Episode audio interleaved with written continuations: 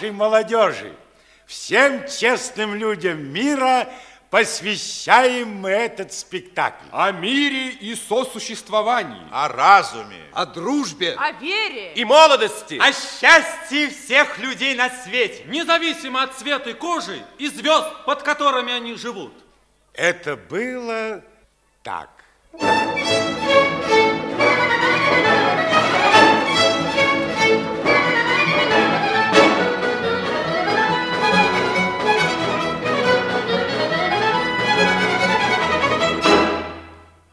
1944 год. Москва.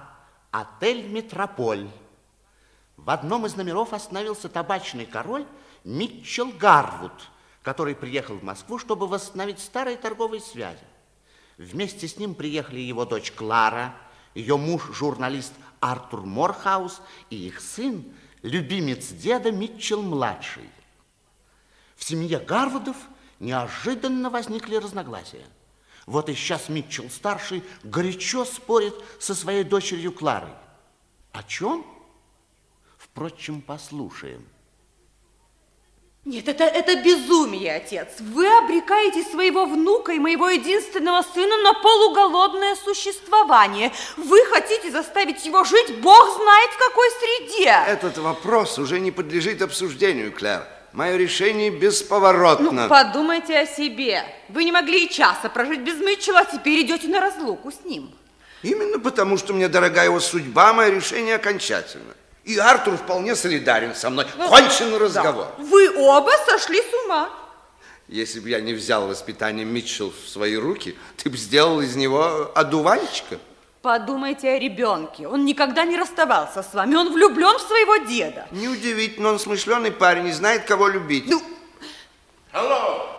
О, наконец-то! Как дела, Артур? Все в порядке. Позвольте вам представить моего коллегу Питера Кея. Мы с ним знакомы уже много лет. Оказалось, что он в Москве уже три года. О. Счастлив познакомиться с вами, мистер Гарвуд. Очень много, много слышал о вас.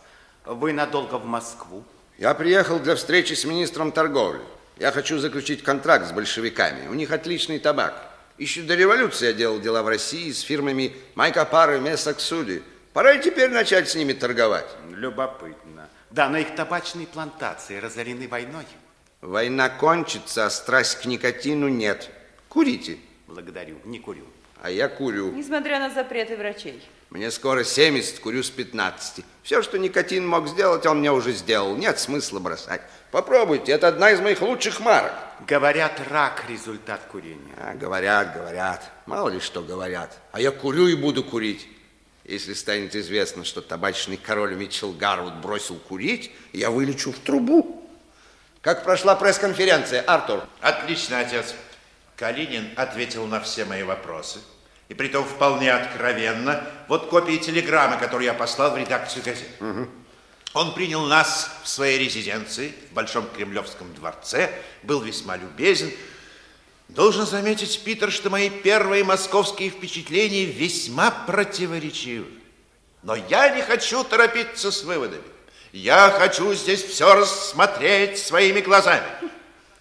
Я хотел бы заметить, разумеется, если вас интересует мое мнение. О, конечно, конечно. В СССР невозможно все увидеть своими глазами. Почему? Отбирают очки? Нет, втирают очки. Да-да, они встречают радушно. Их президент, очевидно, пленил вашего зятя, так же, как и министр торговли вас, мистер Гарл. А меня интересует не любезность, а табак. Но министр, вы правы, мне действительно понравился. Вот-вот, любезные слова, отличный прием, приглашает в балет. Но тут я должен быть объективным. Им действительно есть что показать, поскольку балет – это единственная область, в которую большевики пока не внесли ничего своего. Одним словом, вы будете скоро так ловко обработаны, что незаметно для себя проникнете симпатиями к этому строю. И вы что же опасаетесь, что однажды ночью я и Артур выбежим на балкон и закричим «Да здравствует коммунизм!» А утром побежим записываться в комсомол? Но относительно комсомола я спокоен, поскольку вы оба не подходите по возрасту. Да, они не подходят по возрасту, но ваш внук и ваш сын Артур. Она все еще не может успокоиться, Это Артур. безумная затея. Я вчера гуляла с Митчеллом по городу. Люди скверно одеты, у продовольственных магазинов очередь. Дорогая моя, но ведь они же воюют, им трудно. И все-таки они побеждают. Кончится война, и они станут жить лучше. Ой, Да, и я верю. Они дерутся как черти. Понимаете, Питер, в своих выводах о советской России я не хочу рассчитывать только ну, на собственные впечатления. Мне поможет мой сын. вовлекает в политику ребенка с неустановившейся психологией. Успешно окончив колледж, он продолжит свое образование в Москве. Он уже два года изучает русский язык. Совершенно неизвестно зачем. Клэр, не вмешивайся в наши мужские разговоры.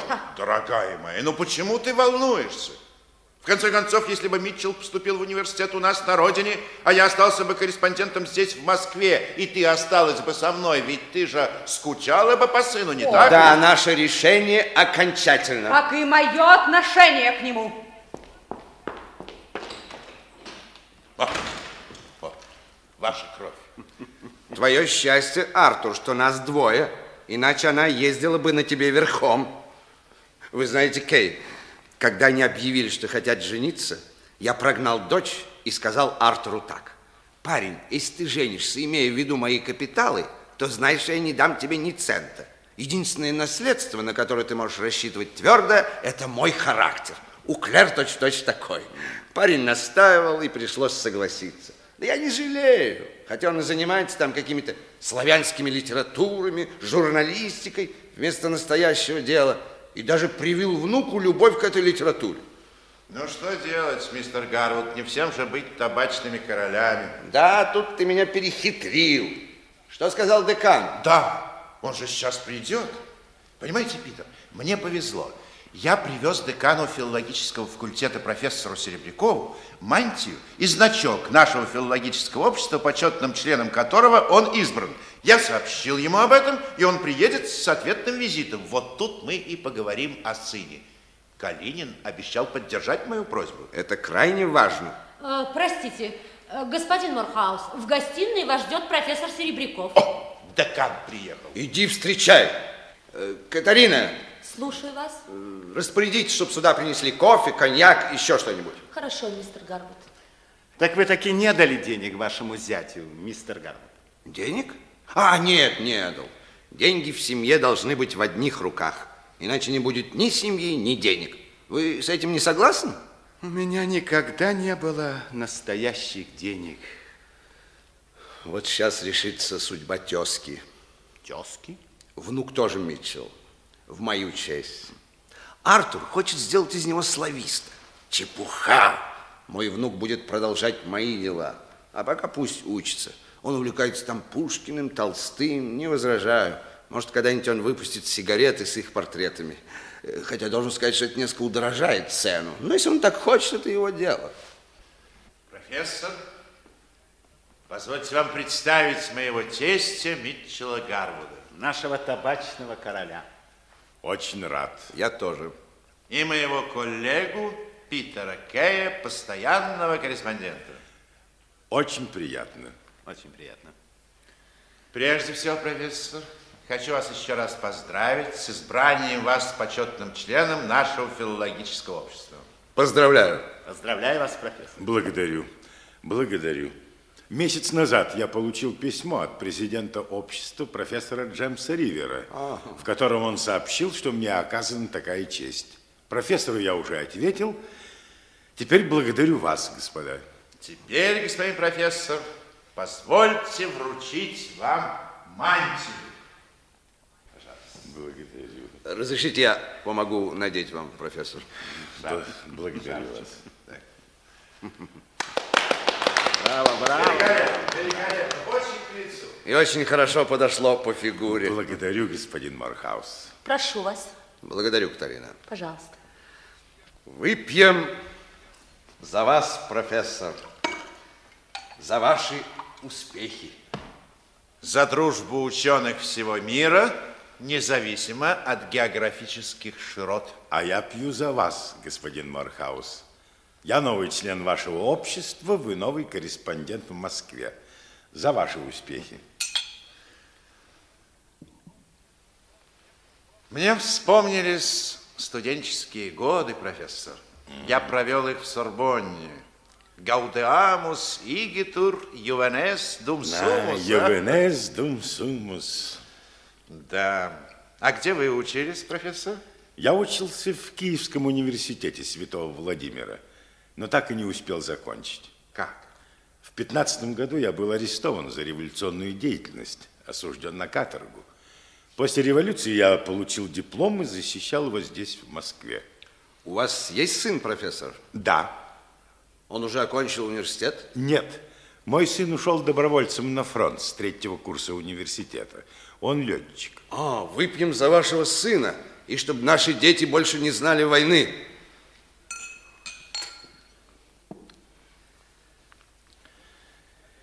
Однако, господа, я не хочу злоупотреблять вашим временем и вниманием. Поэтому позвольте перейти теперь непосредственно к вашему сыну, господин Мархаус. Да. Вы хотите, чтобы ваш сын был зачислен студентом филологического факультета? Да. Он владеет русским языком? Более или менее. Он уже два года изучает русский язык, и парень добился некоторых успехов. Ну что ж, теперь ему это пригодится. Мне передала Татьяна Матвеевна, секретарь Михаила Ивановича Калинина, и если я ее правильно понял, вы хотите, чтобы ваш сын был помещен в студенческое общежитие и получал бы такую же стипендию и продовольственную карточку, как и все наши студенты? Да, да. Стоимость стипендии за весь срок обучения я, разумеется, внесу в Государственный банк СССР. Понимаете, профессор, с того дня, как Митчелл станет студентом, я не намерен давать ему ни цента. Только по воскресеньям ему будет позволено обедать здесь у нас дома. Короче, мы хотим, чтобы парень жил в тех же условиях, что и все советские студенты. Понимаю, господа. Однако известно ли вам, что в связи с трудностями военного времени наши студенты живут и питаются не совсем так, как бы нам этого хотелось? И что в студенческом общежитии на Стромынке несколько тесновато. И, наконец, студенческие стипендии дает весьма, весьма ограниченные возможности. Все это нам известно, профессор. Когда мне стукнуло 19, я тоже имел, как вы выражаете, довольно ограниченные возможности. Дело в том, что я тогда поссорился с отцом, ушел из дома и около года работал грузчиком. Затем, когда, помирившись с отцом, я вернулся домой, отец осмотрел мой рваный костюм, ощупал мои мускулы и сказал, теперь тебе, как сыну миллионера, двойная цена, парень. Так вот, я хочу, чтобы мой внук прошел настоящую школу и знал, что такое кусок хлеба. С другой стороны, профессор, насколько я осведомлен, ведь еще ни один советский студент не умер от голода. Вот именно. Вы не ошибаетесь, господин Мархаус. Я хочу, чтобы мой внук стал мужчиной. Когда у нас на родине однажды забастовали работники транспорта и вокзальные носильщики, наш деловой клуб принял на себя их обязанности. И наши клубмены, и в частности ваш покорный слуга, таскали чемоданы приезжих пассажиров и получали чаевые не хуже заправских носильщиков. И забастовщики вернулись на работу. Каково, господин профессор? Вам повезло, господин Гарвуд. Но если бы бастовали не только рабочие транспорта... Я прошу простить меня. Вот верно ли, господин профессор, что в Советском университете, как я слышал, для иностранных студентов введен специальный курс по организации массовых забастовок? Господин журналист, в таком курсе просто нет необходимости. Почему? Ведь коммунисты рады всякой забастовке на Западе. Капиталисты сами отлично справляются с этой задачей. В какой-то мере профессор прав. Хотя я не согласен с формулой, что капитализм сам себе могильщик. Но, впрочем, будущее покажет, кто из нас прав. Совершенно верно, господин Гарвуд. Будущее покажет. Ну что ж, господа, мы готовы удовлетворить ваше ходатайство. Благодарю. Благодарю. Теперь, господин декан, я хочу представить вам своего сына. Пожалуйста.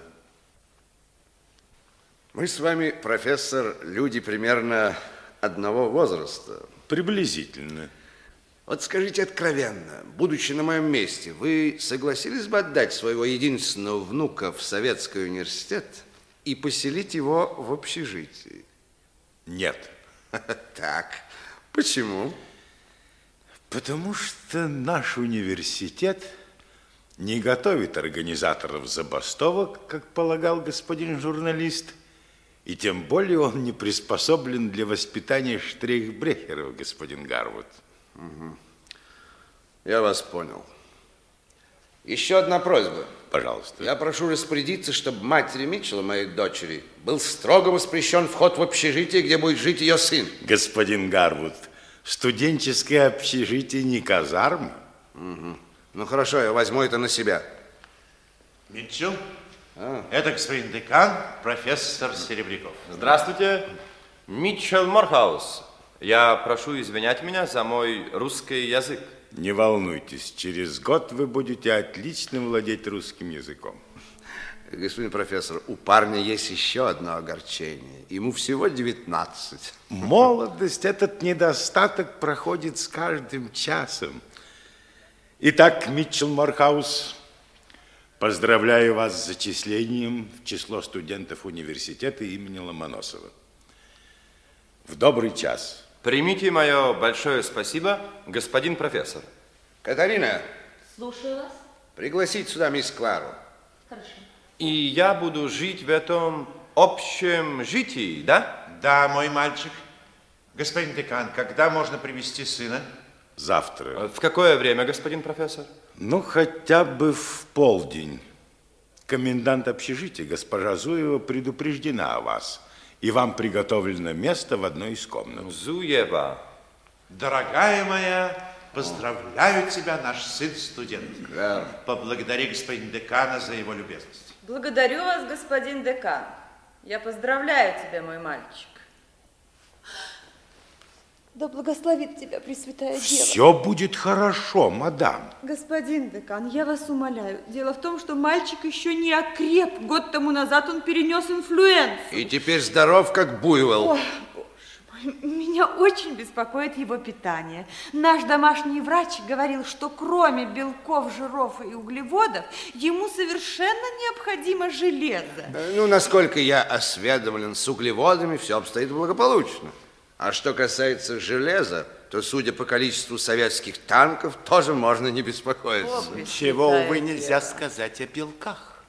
Два килограмма мороженого мяса в месяц, выдаваемое по студенческой карточке, притом нередко заменяемое яичным порошком, и то не отечественного производства, я никак не могу рассматривать как белок при всем моем глубоком уважении к вашей системе высшего образования, господин декан. Вот судя по некоторым вашим репликам, уважаемый господин журналист, вы, очевидно, в избытке питались белками, но недостаточно фосфором. Вы получили по заслугам, Кей. Итак, Митчелл, за твой советский диплом и да поможет тебе Пресвятая Дева. За диплом с отличием, молодой человек. Если учесть, что на советском дипломе значится «Пролетарий всех стран, соединяйтесь», то согласитесь, мне трудно понять этот странный тост. Какая ну, безумная ну, затея! дорогой. Спасибо. Спасибо.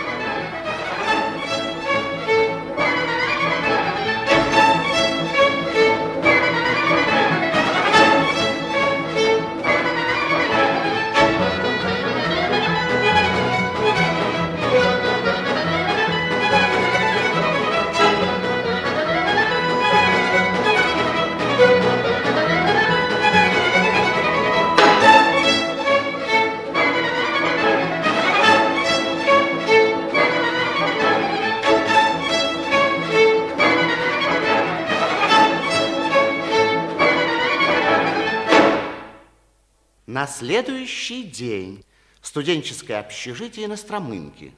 В одной из комнат, где живут юноши, Хусаин прилежно занимается, а его товарищ Ашот усердно подсчитывает оставшиеся талоны продуктовых карточек. Там, где сад шумит в долине, Роза нежная цвела, Вместе с песней, с целовиной Всех людей она звала. И когда звенела песня, легкокрылого певца. Вместе с песнею чудесной пели верные сердца.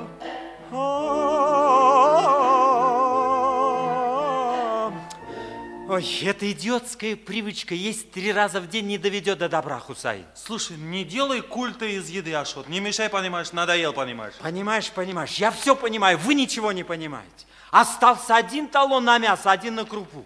Когда мы успели столько сожрать, черт бы нас побрал? Слушай, ну не мешай, я тебя прошу. А вчера ты требовал, чтобы мы съели последнюю банку консерв. Ой, Баган, вчера салют был 20 залп, надо было отметить, понимаешь? Что ты кричишь? Что ты кричишь? Это шаг кричит, он говорить не может. Ты ж человек, потом я вам не прислуга. Я слагаю себе обязанности глав процнабы, делайте что хотите. После каждого салюта подаваем свиную тушенку. Минимудан некнем бар. Эске самар архахичи. Айтым гойма саламатеп. Откал шатаке. Айтым гойма саламатеп. Бебакалит зеркаши. Зеркаши. Входит Алексей Граков. На нем выцветшая гимнастерка, на груди боевые ордена, правая рука перевязана. Чего вы кричите? Ой, Алеша, я не понимаю, прям как в японском парламенте. Я слагаю себе обязанности, подаю в отставку, обжоры. В чем дело, Ашот? Ой, Алеша, если бы заняли, наконец, четвертую койку, я бы получил карточки. На них я бы получил мясо, подсолнечное масло, конфеты, сахар. Шурочка мне прямо сказала, а товарю без заменителей. Вчера я был с ней в кино. Она мне так и сказала, а шотик товарю в два счета. Четвертую койку сегодня занимают. Да? Ребята, я возвращаюсь на пост главпроцнава. Да ты подожди, подожди радоваться. Четвертая продкарточка, скорее всего, в котел не пойдет. Что-что? Почему не идет, понимаешь? С нами будет жить иностранец. Сын иностранного журналиста, внук короля. Внук короля?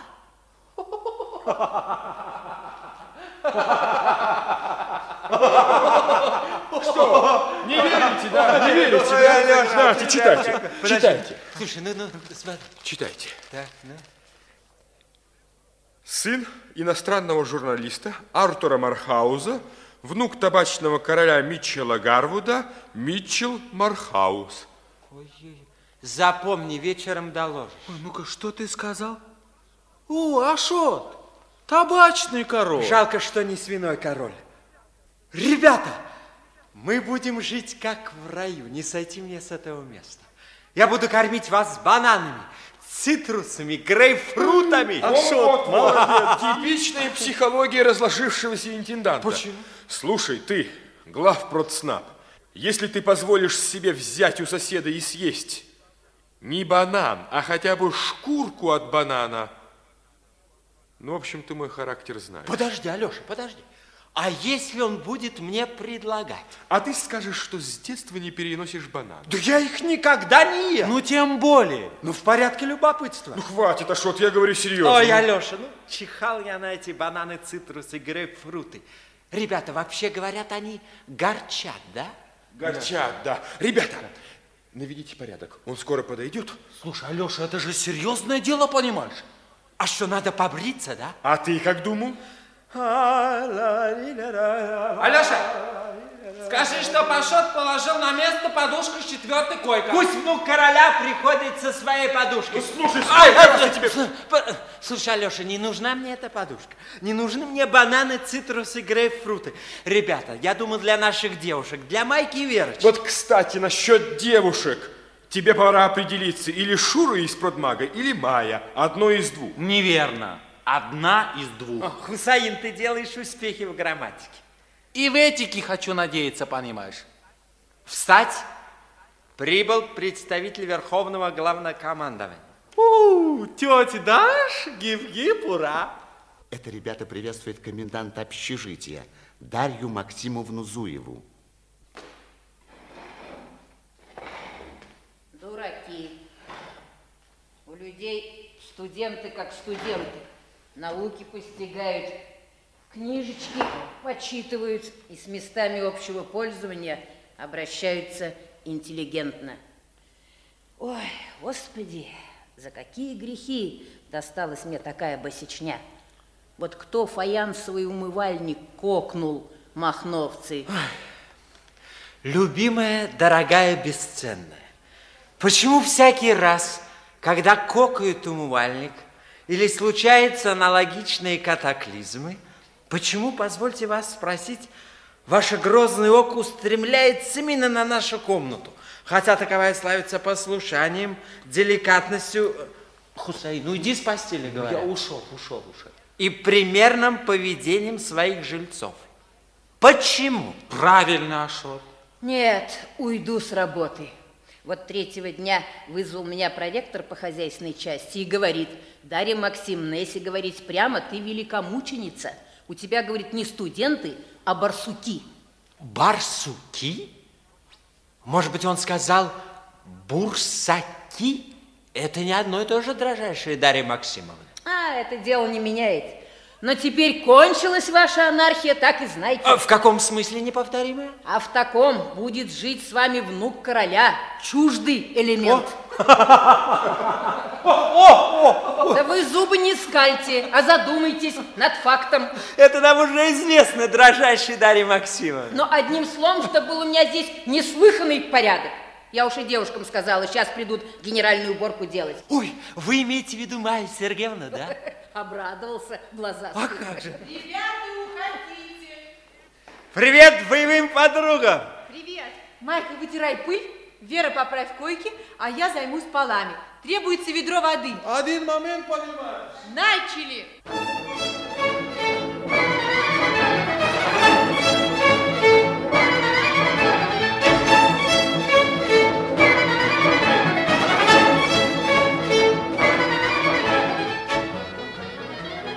хорошо быть внуком короля табачного. Лучшие девушки великого города наводят немыслимый порядок.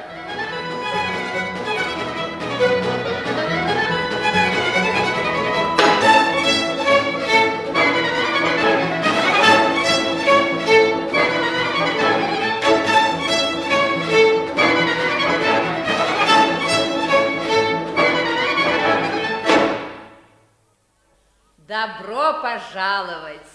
Медам, мсье, здравствуйте. Здравствуйте. Милости просим, господа. пожалуйста, входите. Здравствуйте. Привели, значит, своего хлопчика. Что есть хлопчик, мадам? Э, Ну, мальчик. Ребенка я имею в виду. О, да, вот он. Здравствуйте, господа. Алексей Граков, староста этой комнаты. Староста? А, господин дуайен. Mesdames, messieurs, позвольте вам представить мою жену, Клару Морхаус, Здравствуйте. Здравствуйте. ее отца и моего тестя Митчелла Гарвуда. Здравствуйте. Здравствуйте. Моего друга, корреспондента Питера Кея. Окей. Здравствуйте. И, наконец, моего сына и вашего будущего коллегу Митчелла Морхаус. Здравствуйте. Здравствуйте. Очень приятно. Э, Татьяна Петровна Максимова. Очень приятно. Майя Сергеевна Успенская. Э, Вера... Павловна. Вера Павловна Соколова. Ашот Бараян, главпродснаб. Прошу вас. Да, спасибо. Вот э, здесь, значит, будет спать молодой человек. А, вот здесь. Тут на этом. Не правда ли очень уютно, медам? Это намного хуже, чем я предполагала. Ну, о, одна простыня. Так и есть. Если это, конечно, можно назвать простыней. Поистине, когда Всевышний захочет наказать человека, он лишает его разума. Скажите, мистер Кей, что это за девицы и где они живут? А это должно быть студентки, а живут они здесь в общежитии вместе со студентами. О, Пресвятая Дева. Здесь своеобразное понятие о нравственности. Страна, в которой преследуется религия, не считается заветами святых отцов. Девушки, девушки, воды сегодня не будет, на три часа все выключить. Что это? Что это такое, мистер Кей? Разновидность кафра. Извините, пожалуйста, здравствуй. Дитя монгольских степей и коллега вашего сына, надо полагать, один из жильцов этого салона. Even his own father will not lure him away from the religion of his ancestors. О, yes, yes. Мадам хочет повесить распятие над койкой своего сына. My son is a Catholic and I will have no objections. Мадам говорит, что сын ее католик, и никакие возражения не будут приняты во внимание. I don't have it, I don't have it. О, yes. А я не понимаю, господа, о каких возражениях идет речь? Это его частное дело. Если он захочет повесить распятие над своей койкой, никто не может запретить. Да, но ведь комсомол, он против религии. Вы что, разве не комсомол?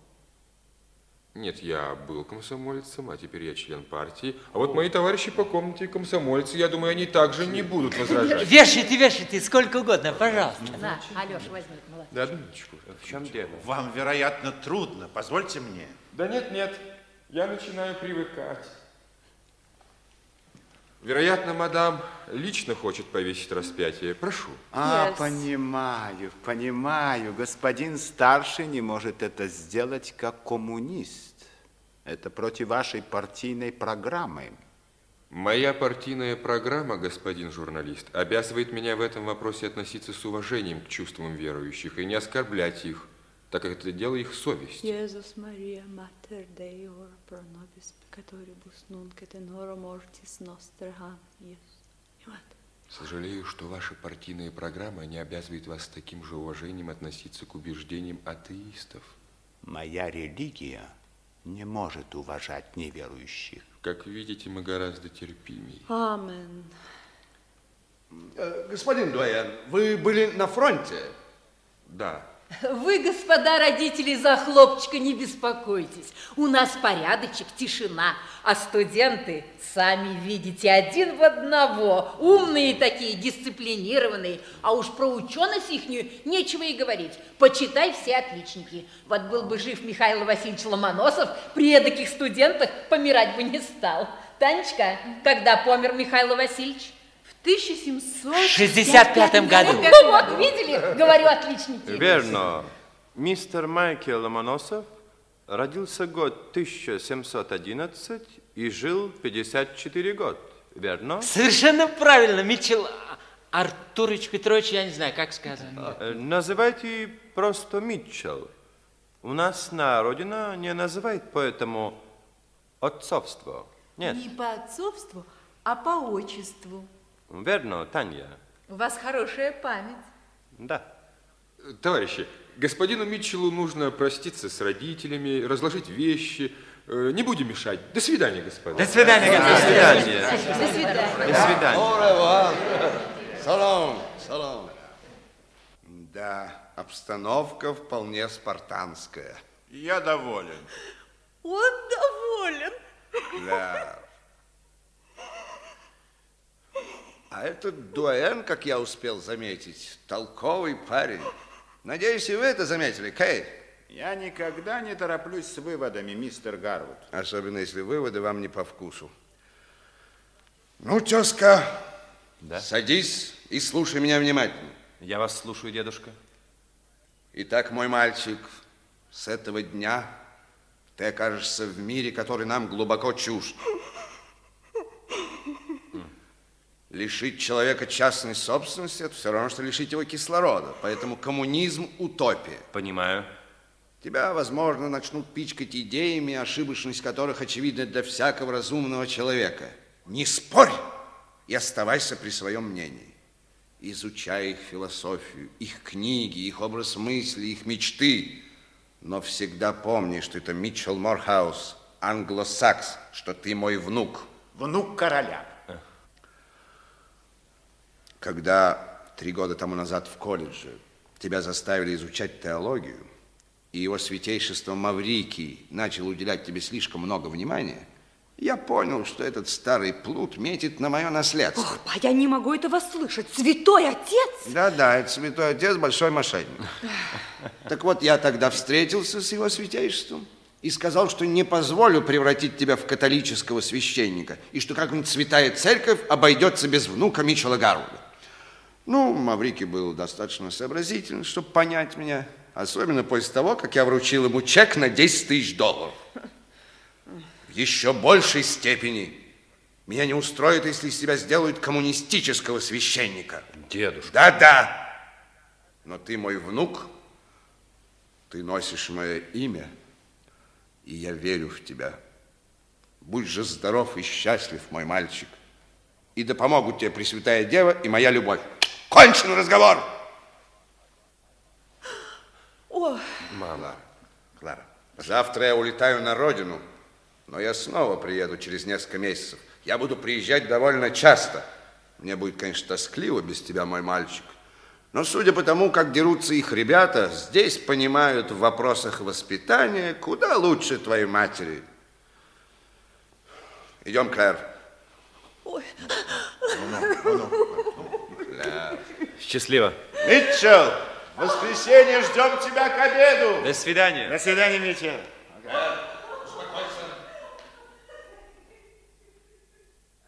И этой же ночью, когда все в комнате спали, Митчелл записал в свой дневник.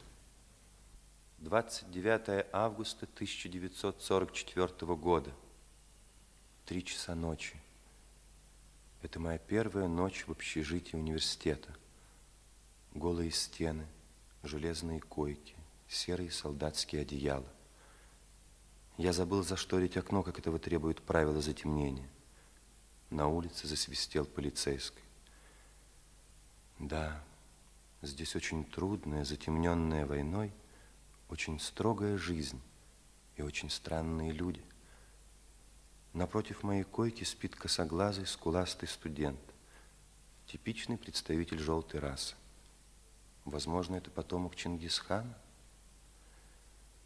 Как далеко отсюда до моей солнечной, милой родины. Пять лет мне суждено прожить вдали от нее.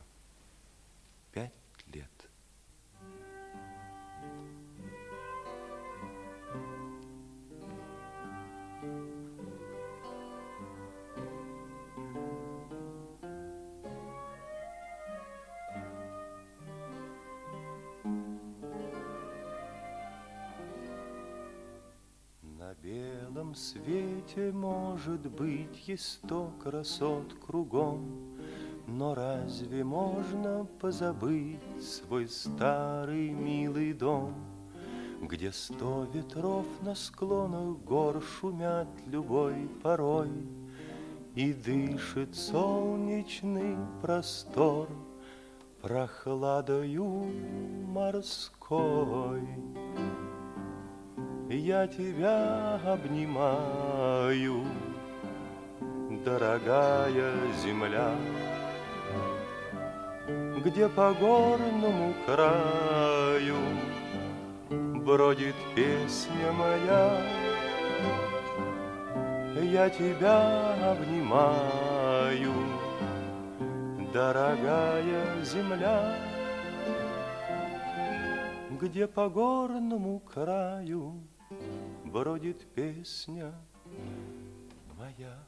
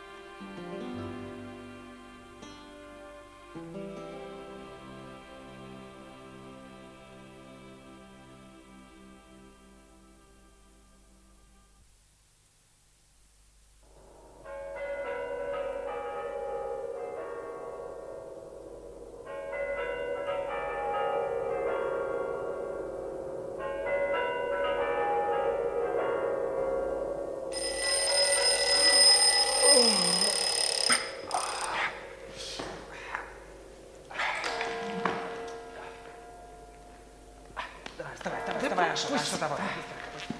Ой.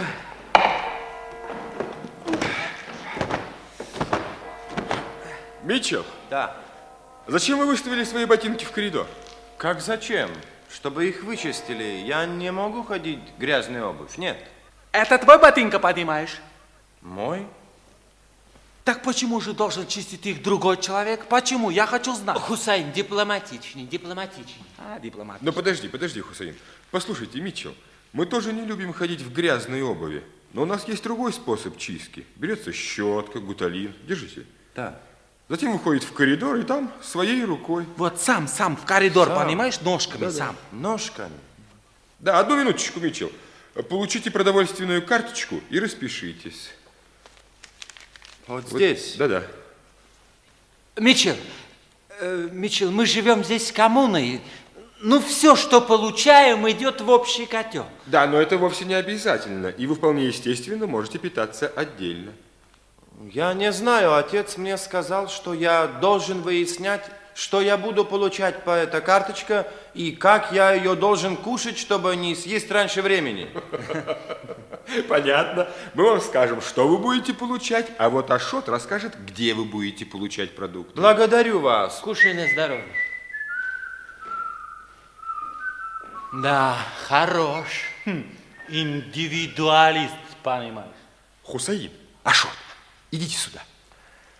Значит так, ребята, было бы глупо рассчитывать на то, что парень, свалившийся к нам прямо из капиталистического мира, в первый же день будет думать, решать и поступать так, как мы. Ай, Алеша, не хочешь ли ты сказать, что мы должны перевоспитать этот типичный продукт капитализма? Нет, я хочу сказать совершенно другое. С сегодняшнего дня, ребята, в нашей комнате живут два мира, две системы. Мы будем жить по принципу мирного сосуществования. И посмотрим, чья возьмет. Слушай, в каком смысле возьмет, понимаешь? а? Во всех смыслах. На словах это легко, а практически. Ну а что? Что практически? Сегодня первое утро его проживания с нами. А есть, между прочим, ничего. На завтрак только аж двое хлеб. По всем человеческим правилам мы должны предложить ему завтрак. Я вас спрашиваю, что мы ему предложим, кроме нашего милого общества? Да неудобно, Конечно, неудобно. Но сегодня я возьму вину на себя. Дескать, я, Ашот Бараян, глав Продснаб, халатно отнесся к своим обязанностям, забыл получить продукты. Вы накинетесь на меня с дикими воплями, криками. Я буду молчать с виноватым видом. Да. Ну а дальше что? Опять кошка дура, да?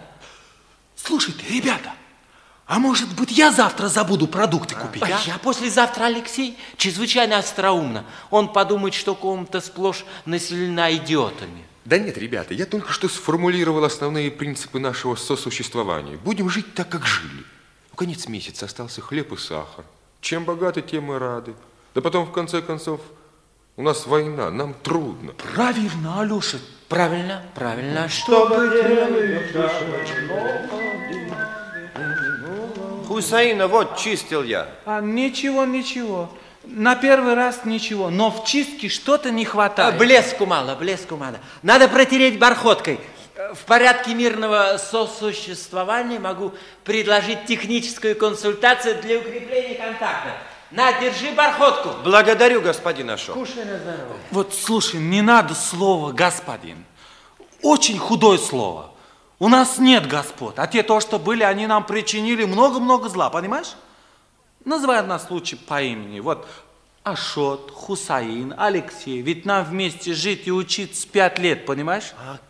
Как говорит русский пословец, чужой монастырь свой устав не ходит ножками. Правильно. По существу правильно, а по форме вы еще путаете падежи. Нет, нет, нет, ты не волнуйся, ты не волнуйся. Вот я казах, я совсем не знал русский язык. Сначала грамматику будешь учить, потом слова будешь учить, наконец предложение будешь говорить, тебя никто ничего понимать не будет. Да. Но ты не волнуйся, еще немножко время пройдет, сразу все поймут. Понятно. Вот, так что ты не волнуйся. Девушки говорили, будут свободное время с тобой заниматься. Таня будет с тобой заниматься. О, Таня. Да, так что не горю, Митчелл. Митчелл, по-нашему, значит, Митька. Можно, да? Ну, конечно, можно, Ашот. Ребята, на зарядку! Становись!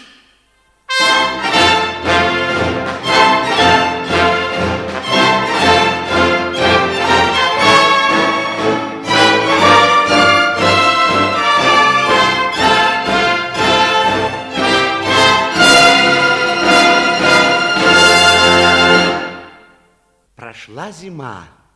Приближалась весенняя экзаменационная сессия. Все это время Митчелл Морхаус успешно занимался вместе с товарищами, делил с ними радости и горести студенческой жизни. К родителям Митчелл являлся только по воскресным дням, часто приводя их в ужас своим видом. Вот и сегодня. Дедушка! О, мальчик мой, тезка! здравствуй, дорогой. Молодец, вырос, возмужал. Посмотрите на его костюм, на его обувь. Да, тезка, ты похож на ковбоя после долгой скачки. Что поделать? Ради экономии много приходится ходить пешком. Кроме того, мы разгружали баржу с дровами. Что? Тоже неплохо. Вас заставляют разгружать баржи с дровами? Мама, нас никто не заставляет. Мы разгружали для того, чтобы заработать. О, ну, поздравляю. Внук Митчелла Гарвуда, сын Артура Морхаус, разгружает баржу с дровами, чтобы заработать на кусок хлеба. Это прелестно. Это дурная наследственность, Клара. Сколько ж ты заработал, мой друг? Подряд был выгодным. На нашу бригаду дали 5 килограмм сельдей, 2 литра подсолнечного масла и 3 бутылки водки. Водки? О, Пресвятая Дева. Мама, мы ее не пили. Ашот поехал на базар и поменял водку на воблу. На что? М, Воблу. Что это еще? Рыбка. Очень вкусно. Попробуйте. Вобла? Да. Рыбка. А сколько часов вы работали? Шесть, но работали как черти. А сколько человек у вас работало? Семь. Наши комнаты и девушки. Хм, По-моему, вас просто одурачили, ребята. Грузчики на моих фабриках зарабатывают больше. Или я переплачиваю им? Излюбленная тема. Дед рассказал внуку, что на родине ряд газет подняли кампанию против его отца, журналиста Артура Морхауза, объявив его красным. Главным обвинением был факт поступления Митчелла в Московский университет. Немалую роль в организации этой кампании сыграл журналист Питер Кей. И когда Кей явился за очередным интервью Гарвуду, Митчелл сказал ему, Вы подлый лжец и провокатор. Основание. Ваша гнусная статья. Я описал то, что я видел своими глазами. Да, но вы увидели только тесноту, железные койки, грубое одеяло. Мистер Гарвуд, вашего внука уже обработали. Чепуха. Э, Какая ерунда, меня даже никто не пытался обрабатывать. Это очередная клевета. У меня своя точка зрения, которую я прямо высказываю своим товарищам. Товарищи? Вы, представитель цивилизованного мира, называете этих дикарей своими товарищами? Дикарей? Вы не только подлец, но и чванливый дурак. Эти дикари лучше нас с вами знают Лондона и Твена, Бальзака и Золя, Ремарка и Гёте. Написали бы об этом вместо одеял. Боитесь? Не боюсь. Но наши газеты этого не напечатают. Да, но вы же представитель свободного мира, свободной прессы. Вы проповедуете свободу совести. А Одну минутку, тезка. Для объективности я должен за него вступиться. Еще Марк Твен писал, что мы обладаем в нашей стране неоценимыми благами. Мы имеем свободу слова, свободу совести и настолько умны, что никогда не пользуемся ни той, ни другой. Кончен разговор. К делу. Если говорить прямо, мне не доставляет удовольствия ваше общество, мой внук прав. Вопросы? Генеральный контракт подписан? Да. Срок действия контракта? Пять лет. Выгоден он для вас? Вопрос оскорбительный. Я не заключаю невыгодных контрактов. Ну, а для Советского Союза? Вопрос оскорбительный для министра торговли. Как вы знаете, он тоже не заключает невыгодных контрактов. Ну, что произвело на вас наибольшее впечатление от переговоров с министром торговли? Мы торговались до хрипоты. Когда я начал уступать, то спросил министра, почему я иду на уступки, а хоть не его. Он ответил, мистер Гарвуд, вы забываете, что мы в неравном положении. Вы распоряжаетесь собственными деньгами, а я народными. Я обрадовался и пошел на следующую уступку. Не понимаю, чему вы обрадовались? Мне понравилось, что советский министр все-таки признал меня хозяином моих денег. Кончен разговор.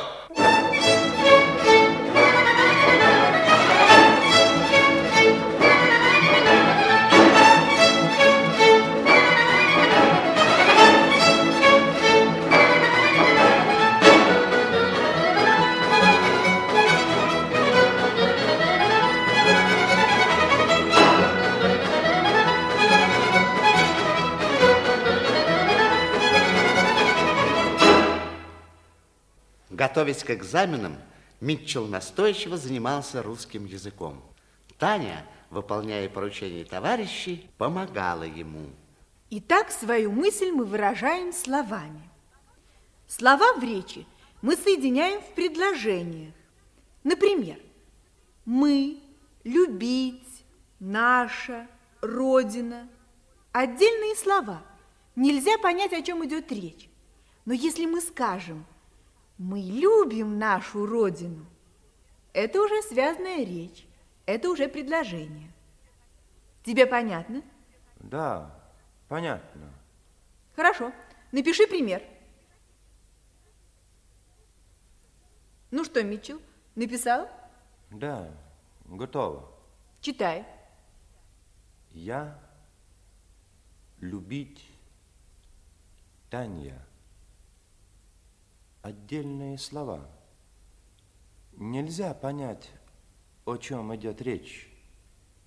Нет предложения. Я люблю Таня. Это уже связанная речь.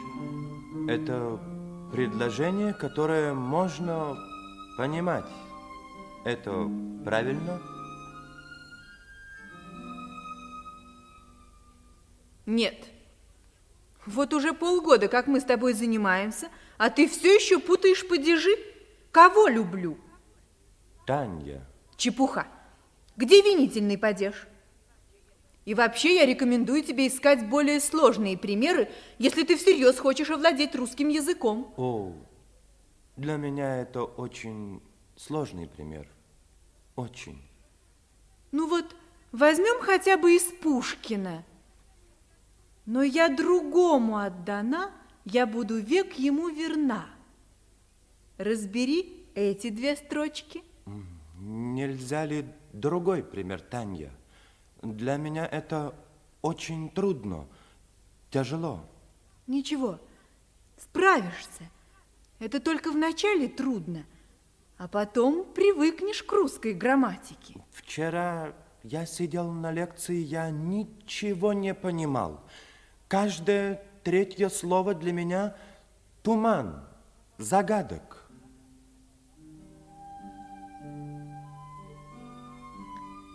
Во-первых, не загадок, а загадка.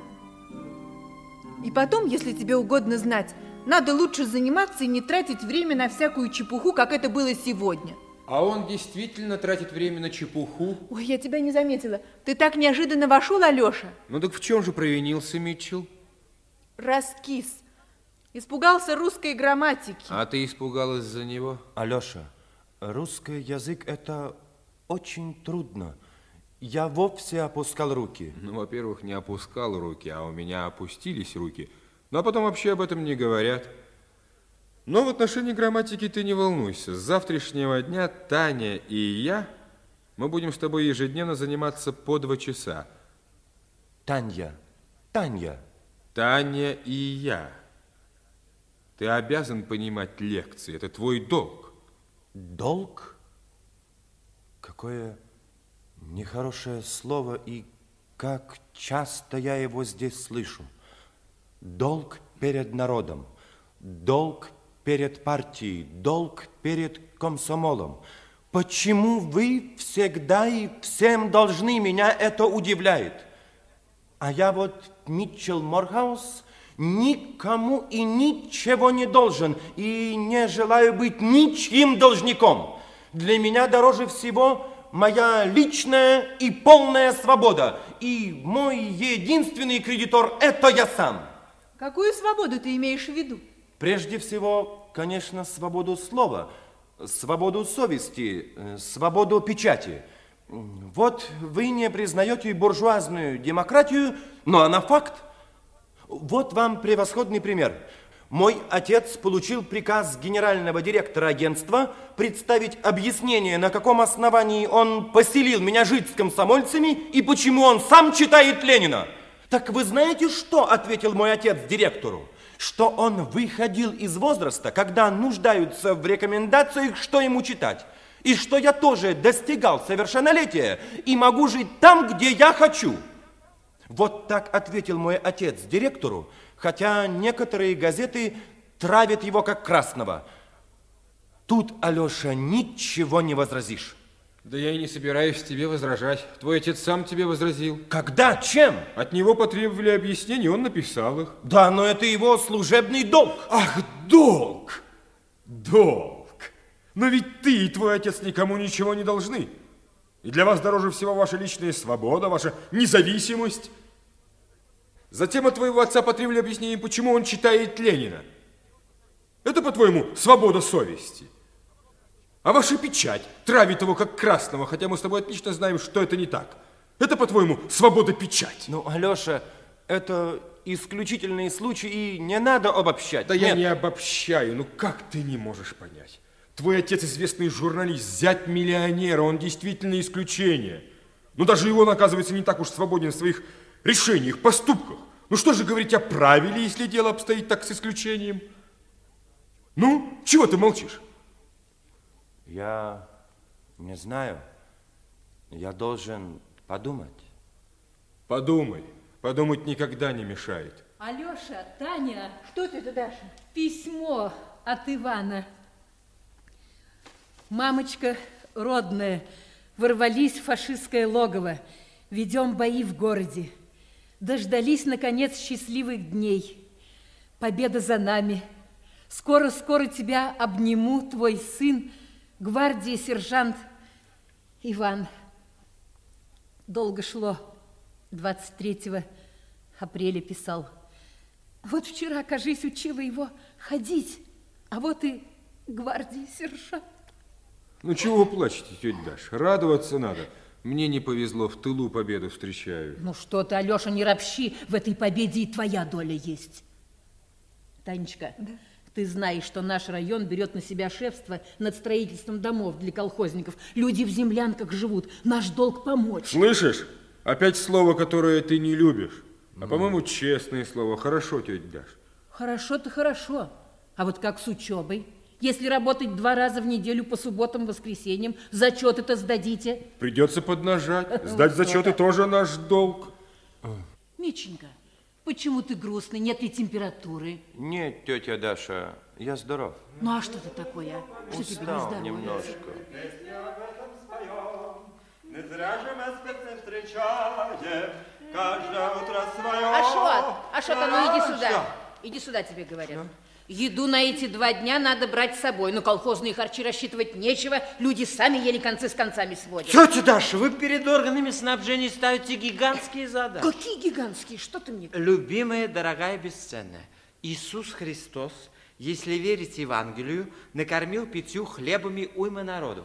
К сожалению, я не Иисус Христос. Мои ребята необыкновенные обжоры. О, посмотрите на этот ну экземпляр. Ну ладно, а? ладно, довольно. Наконец, если этот факт имел место, нам еще неизвестно состояние народа, накормленного пятью хлебами. Видимо, с этого момента началась дистрофия. Да я тебе серьезно говорю, ты дистрофия. Тетя Даша, я едва успеваю накормить своих аллигаторов здесь. Да, и то при помощи дурно пахнущих комбинаций и блатов продмаги. А, во, слушай. Вера, что такое? Что? Как что?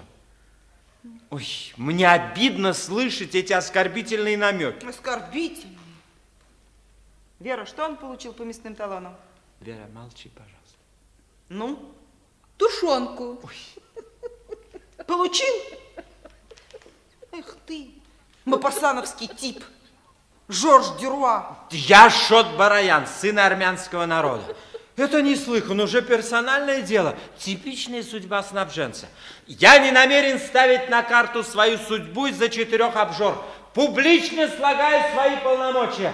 Вы слышите, Майя Сергеевна? Милый друг. Ой, ну ладно, хватит. Давай лучше поговорим. Алеша, какие могут быть разговоры, когда стоит дилемма? Маечка или свиная тушенка? Ребята, Ребята, да здравствует солнечный Казахстан, дети мои. Миселиси шешелды. А что, а? Мясной проблем решен раз и навсегда.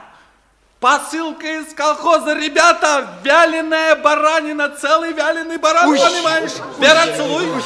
А? Так, баран э, средней упитанности. Тут минимум 40 мясных талонов, клянусь, это факт. Восхитительный аромат, а? Есть яблоки, да? Ребята, за развитие колхозного животноводства! Ура! Альта!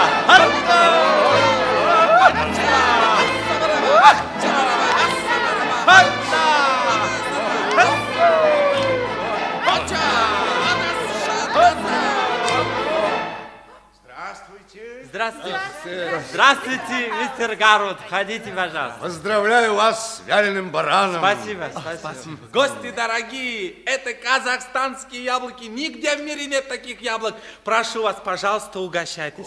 Действительно гиганты.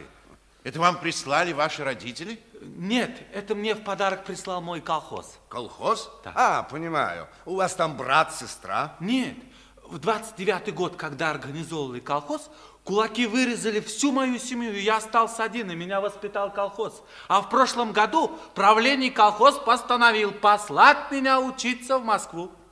О, черт возьми, за это стоит выпить. Давайте рюмки. Рюмки, так- Катарина, коньяк. К сожалению, есть только стаканы. А, стаканы. Ну, тоже неплохо. Митчелл мне говорил, что вы поедете в колхоз помогать строить дома? А, да-да, он поедет вместе с нами в наш Да, но колхоз. это вовсе не касается Митчелла, и он вполне естественно может продолжать занятия. Господин Дуайен, у меня есть свое понимание слова «естественно», и я считаю совершенно естественным, чтобы он поехал работать вместе с вами. Окей. Да-да. Как говорит русский пословец, долг платежом красен. Что это значит? Это значит, что каждый честный человек не должен оставаться в долгу. А, я согласен с этой поговоркой, хотя там и говорится о чем-то красном. Слышал о ваших успехах. Охотно пью за всех вас. Спасибо. Э, Митчелл. Да? Это и есть тот самый Хусаин, который наизусть читает Уитмена? Да, дедушка. Э, жаль, что здесь нет Питера Кея. Я бы с удовольствием дал ему по морде. Мистер Хусаин, как называется ваш колхоз? Победа коммунизма. Как? Победа коммунизма. Э, Да. Ну, судя по всему, в этом колхозе «Победа коммунизма» живут настоящие джентльмены, и я считаю себя обязанным выпить за них. И за победу коммунизма, отец? Если люди, воспитавшие круглого сироту, еще посылают его за свой счет в университет, если такие люди назовут свой колхоз именем дьявола, я готов выпить за дьявола.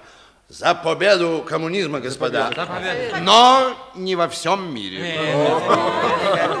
Мистер Гарвуд, мы ценим вашу прямоту и отвечаем вам тем же. Мы за победу коммунизма во всем мире.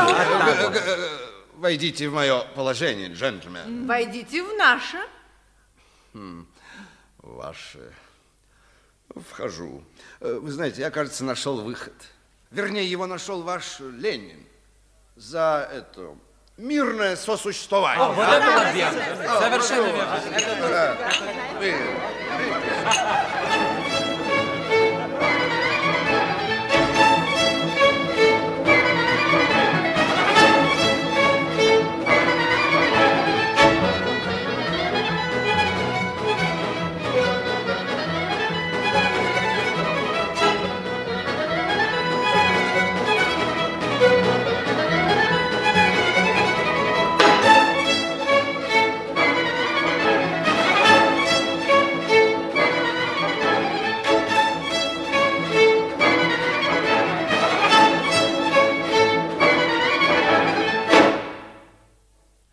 Лето 1945 года.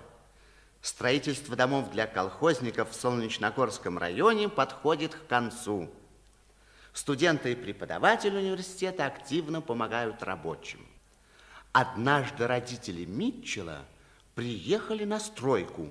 Их радушно встретили товарищи сына и декан профессор Серебряков. Господин декан, как называется этот колхоз? Большевик. Так, так. Победа коммунизма, большевик.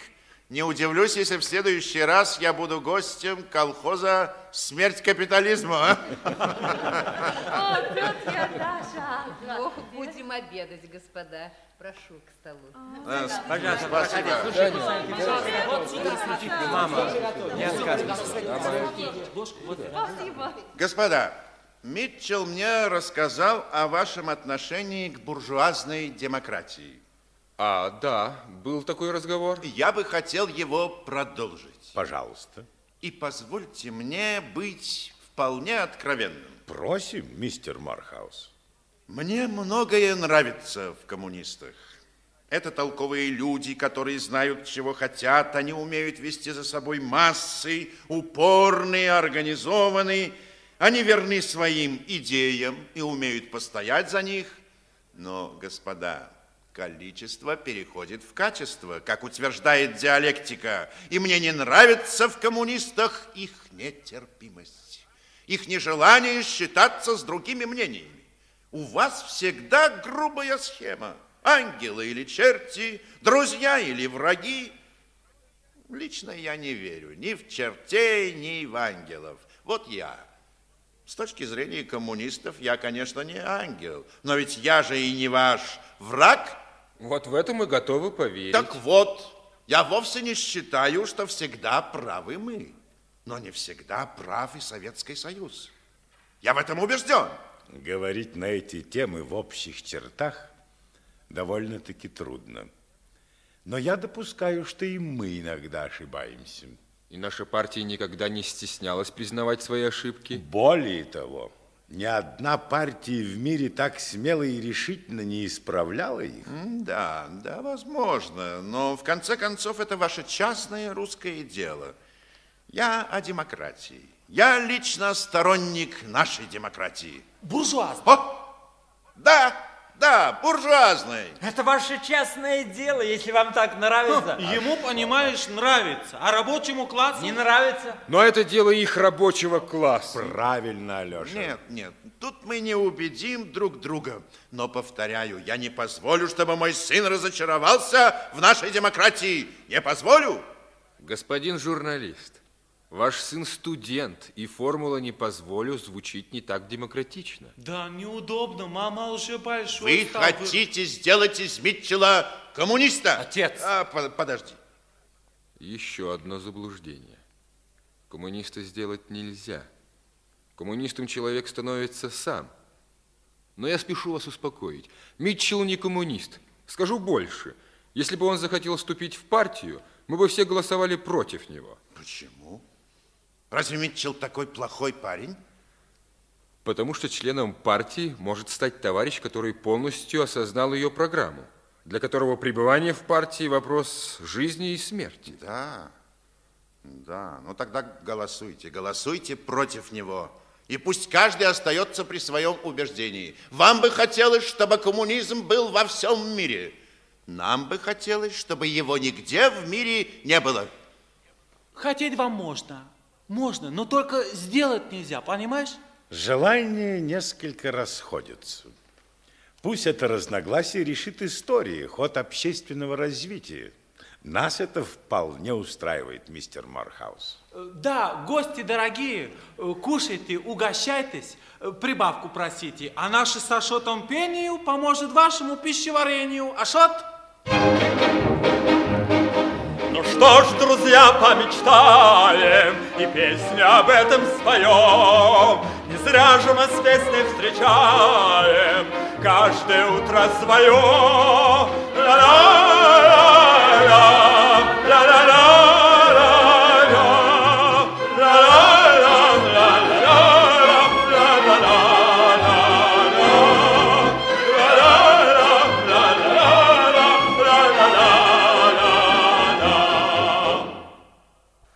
спустя месяц произошло следующее. Впрочем, предоставим слово Митчеллу. Он лежит в постели в доме у тети Даши и записывает в свой дневник.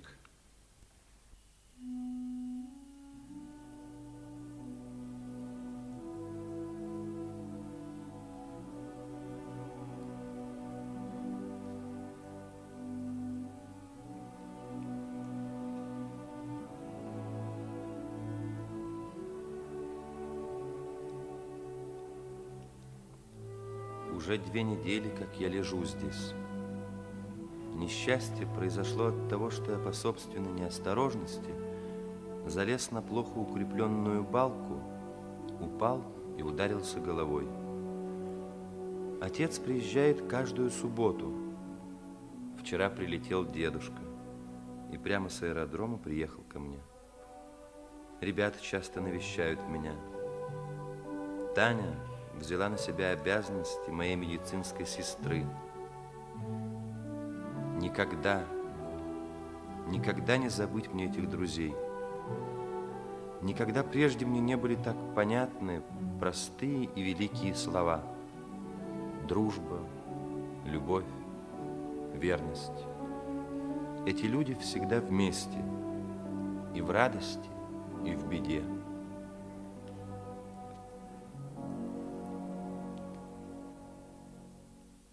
Услыхав шаги, Митчелл быстро спрятал дневник и притворился спящим. Вот что, Митчелл. Что, с ума сошел? Он спит? А. Клэр, Ну что? этот доктор так и отказался взять у меня гонорар. Удивительная страна. Я ему говорю, что исхожу из принципов социализма, каждому по труду. Он отвечает, мой труд оплачивает государство. Ну, можно тут что-нибудь понять? У нас просто не поверили бы, что так бывает. Он приезжал каждый день две недели. Мисс Таня, вам надо отдохнуть. Я не устала. И потом, когда проснется Митчелл... То будет доволен вам увидать, Танюшка. Давайте чайку попьем. Я помогу вам, тетя Даша. Пойдем, пойдем. Клэр, ты смутила девушку. У них с Митчеллом просто дружба. Да, дружба. Самые умные мужчины поразительно наивны в этих вопросах, и вы не исключение из их числа, па. Ни в одной области женщины так не склонны к фантазии, как в этой. И ты не исключение из этого правила. Да, фантазии. И то, что он в бреду произносил ее имя, это тоже фантазии, да? Бред – это всего лишь бред. О, милый па, когда мужчина объясняется в любви в нормальном состоянии, это нередко бывает бред. Но уж если он объясняется в бреду, можете не сомневаться, это настоящее чувство. Да, может быть, я уж не помню, как это все бывает. В табаках я чувствую себя сильней.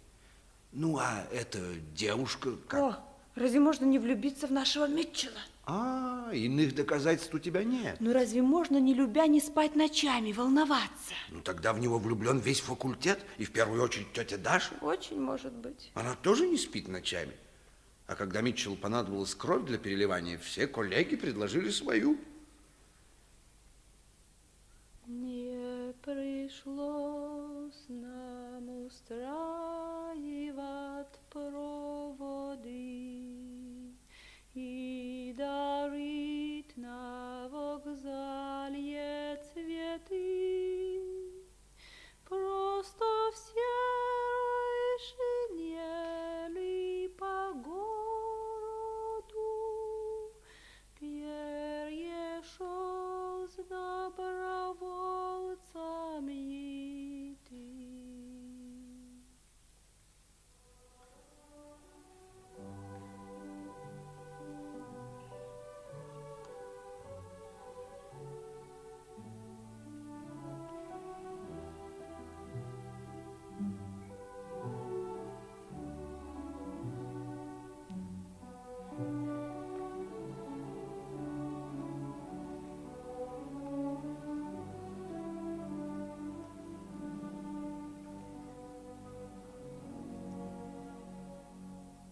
Тетя Даша, на этой фотографии Иван? Он погиб на фронте.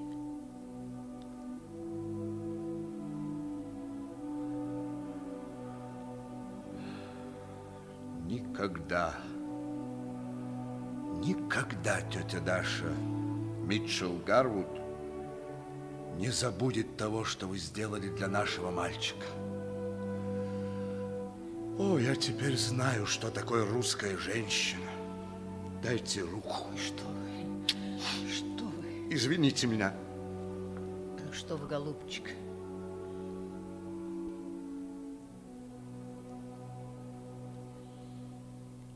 Прошу закусить, господа. Извините, сахару только два кусочка, месяц на исходе. Сейчас чайник принесу.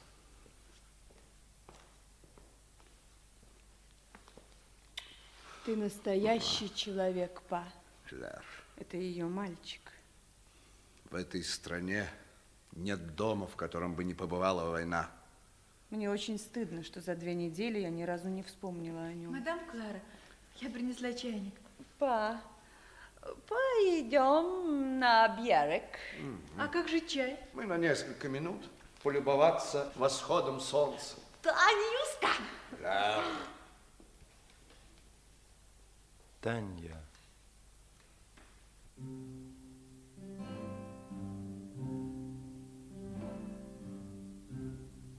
Здравствуй, Таня. Доброе утро, Митчелл. Ты хорошо спал? Доктор сказал, что скоро ты будешь совсем здоров. Лежи спокойно, Митя. Ах, если бы ты знала, как мне хорошо. Болезнь меня сделала смелее. И я хочу тебе сегодня сказать, Не надо. почему не надо. Ты разве знаешь, что я тебе хочу сказать? Знаю. Я очень прошу тебя, не надо, очень прошу. Почему не надо? Но ты совсем как маленький. Почему маленькой ты не старше меня? Старше. Много старше, Митя. Таня, ты не любишь меня?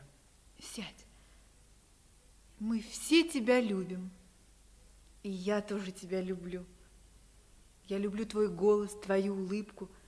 Мне даже нравится, как ты путаешь падежи. Ты любишь меня, Таня. Мне очень хорошо с тобой, Митчелл. Но я люблю Алешу. Здравствуй, Митчелл. Здравствуй. Да, зачем же я сюда пришел? Доктор сказал ребятам, что ты скоро встанешь. Ребята просили тебя кланяться. Спасибо. Постой, Алеша. Да нет, мне пора. Таня, помоги дойти ему до кровати. Алеша, я хочу, чтобы вы мне оба помогали. Оба. Слушайте, Доя, две недели тому назад вы дали свою кровь Митчеллу, а сейчас не хотите протянуть ему руку. Вы должны жить как братья. Кончен разговор. Алеша. Все будет хорошо, Митчелл. Скоро будем вместе готовиться к зачетам. Все будет хорошо. Таня, помоги. Вот, тише, тише, не так громко, не так громко. Мадам, не волнуйтесь, не волнуйтесь. Медицина одобрила и даже разрешила. Хусайн, Медицин не только разрешил, но и постановил мадам ему новый метод лечения. Небольшой танцевальное песенное вливание, и он сейчас будет совершенно здоров. Мадам, мы начинаем наше медицинское лечение. Первым номером нашей медицинской программы выступает малоизвестный, но уже популярный исполнитель различных жанровых песен Ашотес Дебараянес.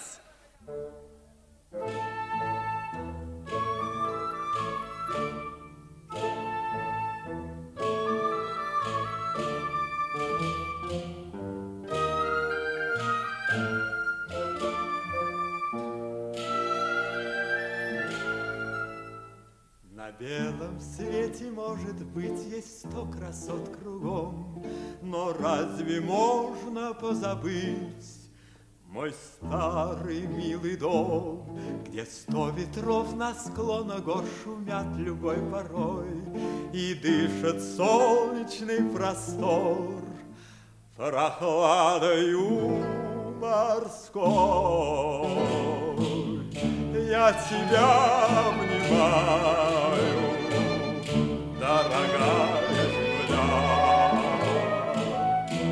по горному краю бродит песня моя.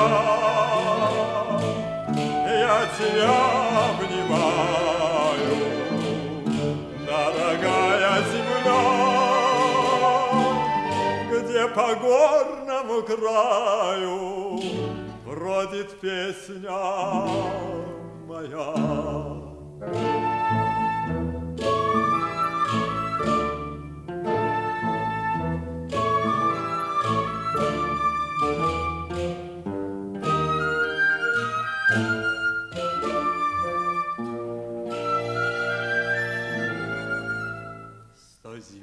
Моргая, смотрят вниз нам ночью с вышины, Как будто в каждый кипарис те звезды влюблены. И вдаль уходит сто дорог среди цветных полей, А путь бывает так далек по родине моей. I am blessing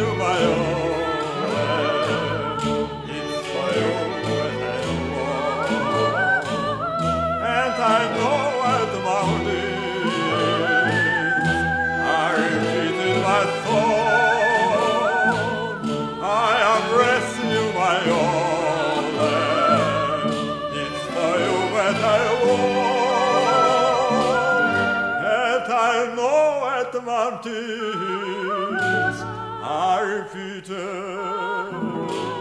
my thought.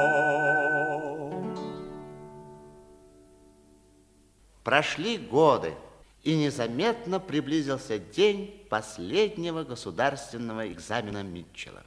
В номере отеля «Метрополь» взволнованная Клара с нетерпением ждет отца, который давно уже отправился в университет на экзамен, чтобы услышать ответы своего внука. Резко открывается дверь. Молодой легкой походкой входит сияющий Митчелл Гарвуд. Ну как, благополучно?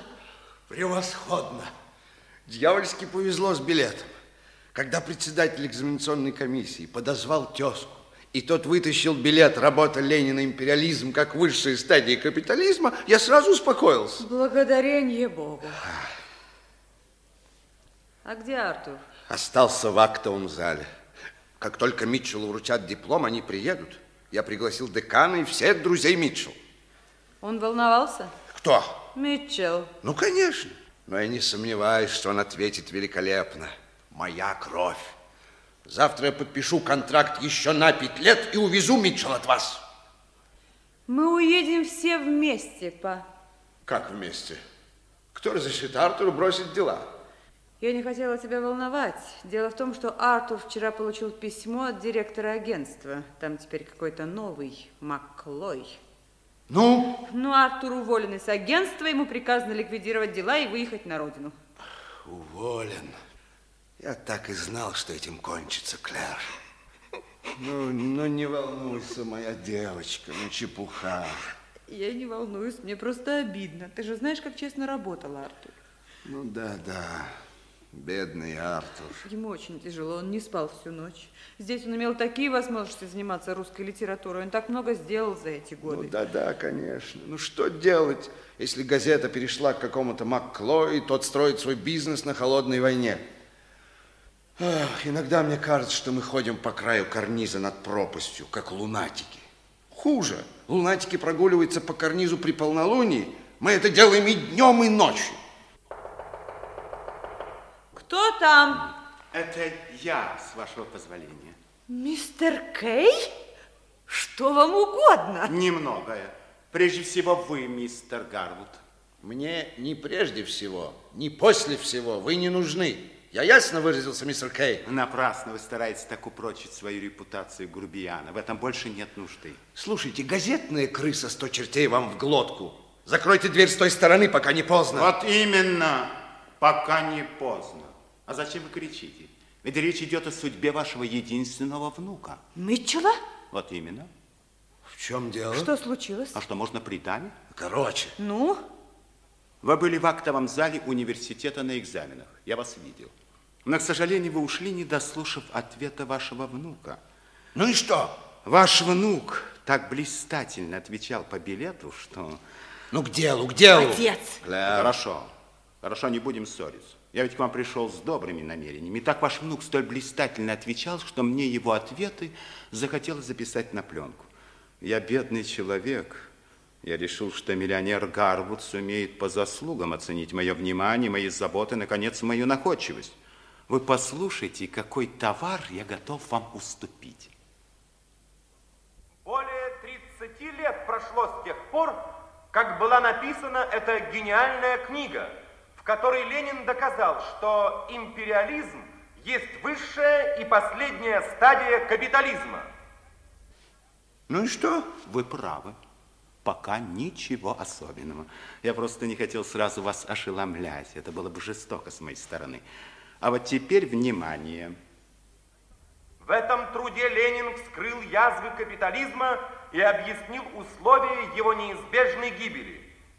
Все, что случилось за эти годы, разве не подтверждает каждый год, каждый месяц, каждый день гениального предвидения Ленина? Ну а теперь перейдем к делу. Шантаж. Торговая сделка. Я вам принес первосортный товар, мистер Гарвуд. И мне ли вам говорить, что стоимость товара прежде всего определяется его спросом? Итак, у вас единственный внук. Получив диплом, он вместе с вами вернется на родину. Если вслед за ним туда пойдет вот эта пленка, то даже ваши миллионы, они будут бессильны помочь ему. Итак, я предвижу двойной спрос на эту пленку. Во-первых, с вашей стороны, мистер Гарвуд, а во-вторых, со стороны некоторых учреждений у нас на родине, ну, так сказать, железные законы логики. Ну что ж, это деловой разговор. Сколько? 50 тысяч. Па. Вы хотите меня рассмешить? Ваше предложение? Самая подходящая цена набить вам морду. Имею честь кланяться. Я тебя умоляю. Десять тысяч. Но знаете, я ценю свою находчивость гораздо дороже, не говоря уже о судьбе единственного вашего внука. Но так и быть. Сорок. Двадцать. Я сойду с ума. Ну хорошо, тридцать пять. Я не могу этого Ну, слышать. пожалейте вашу дочь, она не может этого слышать. А, дамские эмоции не влияют на ценообразование. Я сказал двадцать. Гарвуд вынул из кармана массивный портсигар. Но я апеллирую к вашим чувствам. На какое значение для вас, табачного короля-миллионера, могут иметь какие-то 15 тысяч, когда речь идет о судьбе вашего единственного внука? Я стал миллионером именно потому, что никогда не переплачивал. Двадцать. Ну, хорошо. 30, черт, у меня не выдерживает нервы. Двадцать. Не могу. Хорошо, 10 доплатим мы с мужем. А, тогда я дам только десять, Ох. Кей. Пока я жив, вы не получите больше той суммы, которую я назвал. Кончен разговор. Ну, черт, ну и характер. А вы думаете, что мне легко? Сколько лет я поджидал такого случая, чтобы заработать приличную сумму? Вы думаете, что это так просто, приятно? Ведь такой случай бывает один раз в жизни. Один раз, и больше он никогда не повторится. Я об этом мечтал целую жизнь. Выиграть по лотерейному билету, найти клад, нарваться на повод для крупного куша. Мистер Гарфт, я уже не молодой человек. Я мечтаю купить себе домик во Флориде, удить рыбу и не дрожать перед своим кретином-редактором и не бояться завтрашнего дня. Вы меня тронули своим монологом. Готов прибавить за него еще 100 долларов. Это неслыханная цена даже для настоящего писателя. О, Пресвятая Дева. Эх вы, эксплуататор всегда остается эксплуататором. Ну, 20 тысяч и 100 за монолог. Давайте. Нет, нет, я ненавижу вас. Я презираю ваш капиталистический мир, вашу эксплуататорскую мораль, вашу сатанинскую алчность. Я ненавижу вас, вы слышите? Я ненавижу. Тысячу раз правы коммунисты, если вы хотите знать. Что вы сказали? Тысячу раз правы коммунисты, если вы хотите знать. Я согласен. О, Пленку. чек, чек. Пожалуйста. Пленку.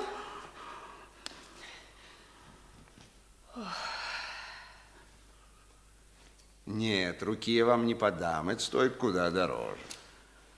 Благодарю вас. Благодарю вас, мистер Гарвуд. Вы настоящий джентльмен. Вы меня простите, конечно, что я тут наговорил лишнее. Угу. Придется простить, что делать. Нервный век. Окей. Одну минутку, Кэй. Присаживайтесь. А, благодарю. Итак, одна сделка закончена, Кэй. М, ага. Теперь верните мне чек и добавьте к нему 3000 долларов. Простите, я не понимаю, какой чек и какие 3000 долларов? Верните мой чек и добавьте к нему свои 3000. Как это? Мои 3000? Щенок! Я записал на пленку монолог, в котором вы так проклинаете капитализм и восхваляете коммунизм. У меня более портативный магнитофон. Я всегда его беру в свои деловые поездки. Нет, я ненавижу вас. Я презираю ваш капиталистический мир, вашу эксплуататорскую мораль, вашу сатанинскую алчность. Я ненавижу вас, вы слышите? Я ненавижу. Тысячу раз правы коммунисты, если вы хотите знать. Что вы сказали? Тысячу раз правы коммунисты, если вы хотите знать. Шантаж. Торговая сделка. Ну, гоните чек и 3000, живо. Разбойник. Отдайте сейчас же мне мой магнитофон. Он уже не ваш. Я заплатил за него 30 тысяч. Это неслыханная цена. Да, но вы же их отбираете. Слушайте, выбирайте выражение. Я честно купил ваш товар, а теперь продаю свой. Мистер Гарв, скажите мне, что тут происходит? Ну, гоните чек и 3000, живо. Иначе я все отдам в вашу редакцию, во-первых, и в то самое учреждение, о котором говорили вы, во-вторых. Кстати, ваш редактор с удовольствием услышит, как вы называете его кретином.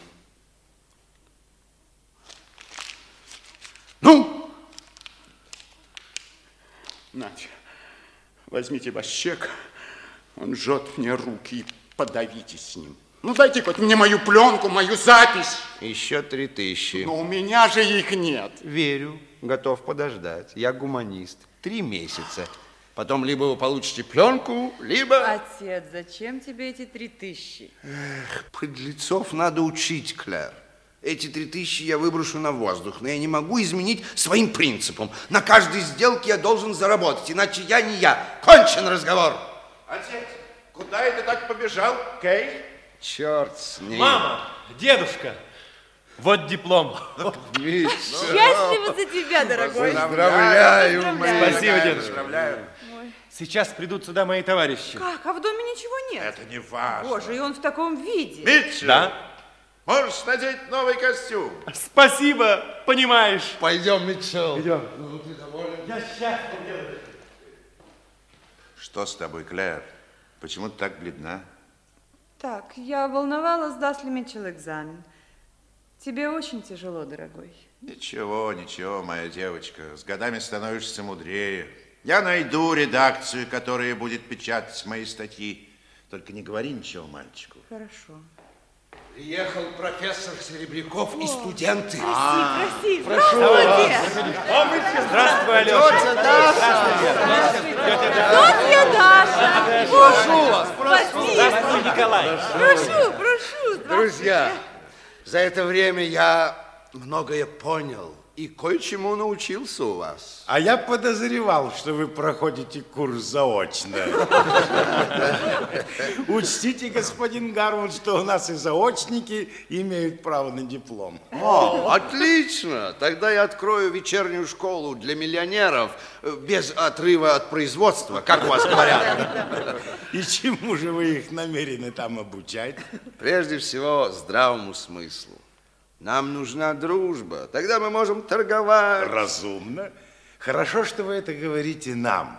Но еще важнее, если бы вы это объяснили там. И чем поймут это они позже, тем это им будет стоить дороже, понимаешь? Вот и все, что мы хотели вам рассказать.